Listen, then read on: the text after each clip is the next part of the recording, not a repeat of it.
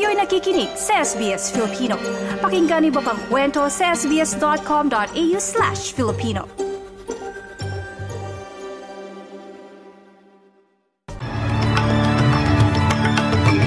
Sa ulo ng mga balita, UN nababahala sa pag-atake ng Israel sa isang Hamas target sa Beirut, Lebanon. Australian Defence Force idineploy sa mga lugar na sinalanta ng baha sa bahagi ng Queensland.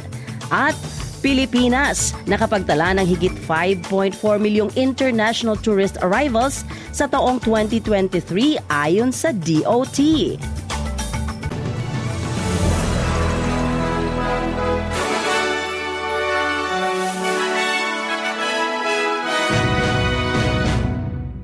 Sa detalye ng mga balita, higit isang daang miyembro ng Australian Defence Force ang ide-deploy sa Gold Coast, Scenic Rim at Logan simula bukas. Ito ang kinumpirma ni Federal Emergency Management Minister Murray Watt upang tumulong sa mga rehabilitasyon ng mga binahang lugar matapos ang bagyo. Lalo't nagbabadya pa din ang pagbaha sa mga rehiyon ng Capricornia at Southeast Coast ng estado kasama na ang inaasahang malakas na pag-ulan sa Brisbane at Sunshine Coast.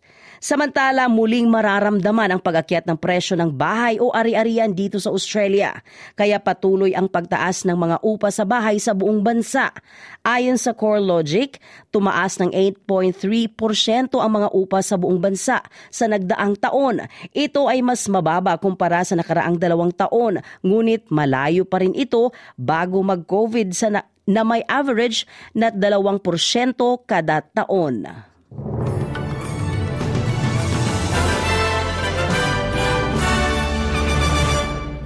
Balita sa labas ng bansa, nababahala ang United Nations sa pag-atake ng Israel sa kabisera ng Lebanon sa Beirut, kung saan namatay si Hamas Deputy Commander Sali al-Aruri. Si Aruri ay miyembro ng political decision-making body ng Palestinian Islamist Movement at co-founder ng Hamas military wing, ang Al-Qassam Brigades. Ang namatay ng tamaan ito sa isang drone ang kanyang opisina sa Hamas sa timog na bahagi ng Beirut. Ayon naman sa National News Agency ng Lebanon, limang katao ang namatay sa pag-atake sa opisina ng Hamas. Kasama dito ang Palestinian militant commander na nagpupulong sa lugar. Samantala, tinaga sa lieg si South Korea opposition leader Lee Jae-myung habang nagtutur sa Busan. Ngunit ayon sa mga opisyal, ligtas na sa panganib ang opisyal. Ayon sa local media, inatake si Lee sa isang di kilalang lalaki habang naglilibot sa lugar ng isang posibleng gagawing paliparan. Nailipat na si Lee sa Seoul para sa emergency treatment at CT scans. Itinuring naman ng Democratic Party ni Lee na isang act of terror at isang banta sa demokrasya siya ang insidente. Naaresto naman ang sospek. Samantala, patay ang limang kasapi ng Japan Coast Guard matapos na bumangga ang sinasakyan nilang eroplano sa Japan Airlines sa Haneda Airport sa Japan kagabi. Dahil sa insidente ay nagliyab ang eroplano ng mga Coast Guard na nagresulta rin ng pagkasugat ng ilang pasahero pero kinumpirmang ligtas ang higit tatlong daang mga pasahero ng airlines. Ayon sa ulat, maghahatid sana ng tulong ang mga kasapi ng Coast Guard sa mga biktima ng lindol nang mangyari ang trahedya. Ang insidente ay nakuna ng video ng isang taga-media kung saan makikita na nagliliyab ang eroplano at bumagsak sa tarmac. Patuloy naman ang investigasyon sa pangyayari. Good news naman tayo, balita mula sa Pilipinas. Inihayag ng Department of Tourism o DOT na nalampasan na nila ang kanilang target na 4.8 milyong international tourist arrivals para sa 2023. Sinabi ng DOT na mayroong kabuang higit 5.5 5.4 milyong international tourist arrivals mula Enero hanggang Disyembre 31, 2023. Umabot naman sa 404 bilyong pesos ang naiambag nito sa kaban ng bansa.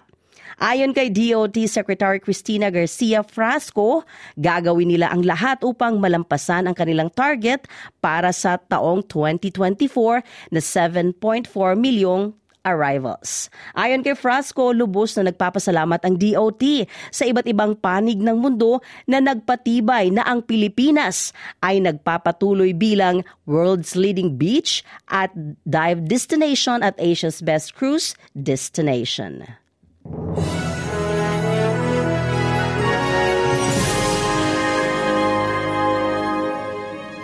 Sa balitang sports, sa larong cricket, ipinanalo ni Feby Litchfield ang Australia sa kanyang malupit na 190 run laban sa India sa ikatlong Women's One Day International ODI sa Mumbai para isecure ang 3-0 na sweep sa serye. Si Litchfield ay nagtapos ng 119 at ang kapitana si Alisa Helly na may 82. Ito'y nakatulong para manguna ang Australia sa 7-338 ang kanilang pinakamataas na score laban sa India. Si Litchfield ang itinanghal na player of the match. At yan ang mga kabuwaang balita sa oras na ito. Ako, si Sheila Joy Labrador, ang inyong lingkod para sa SBS Filipino.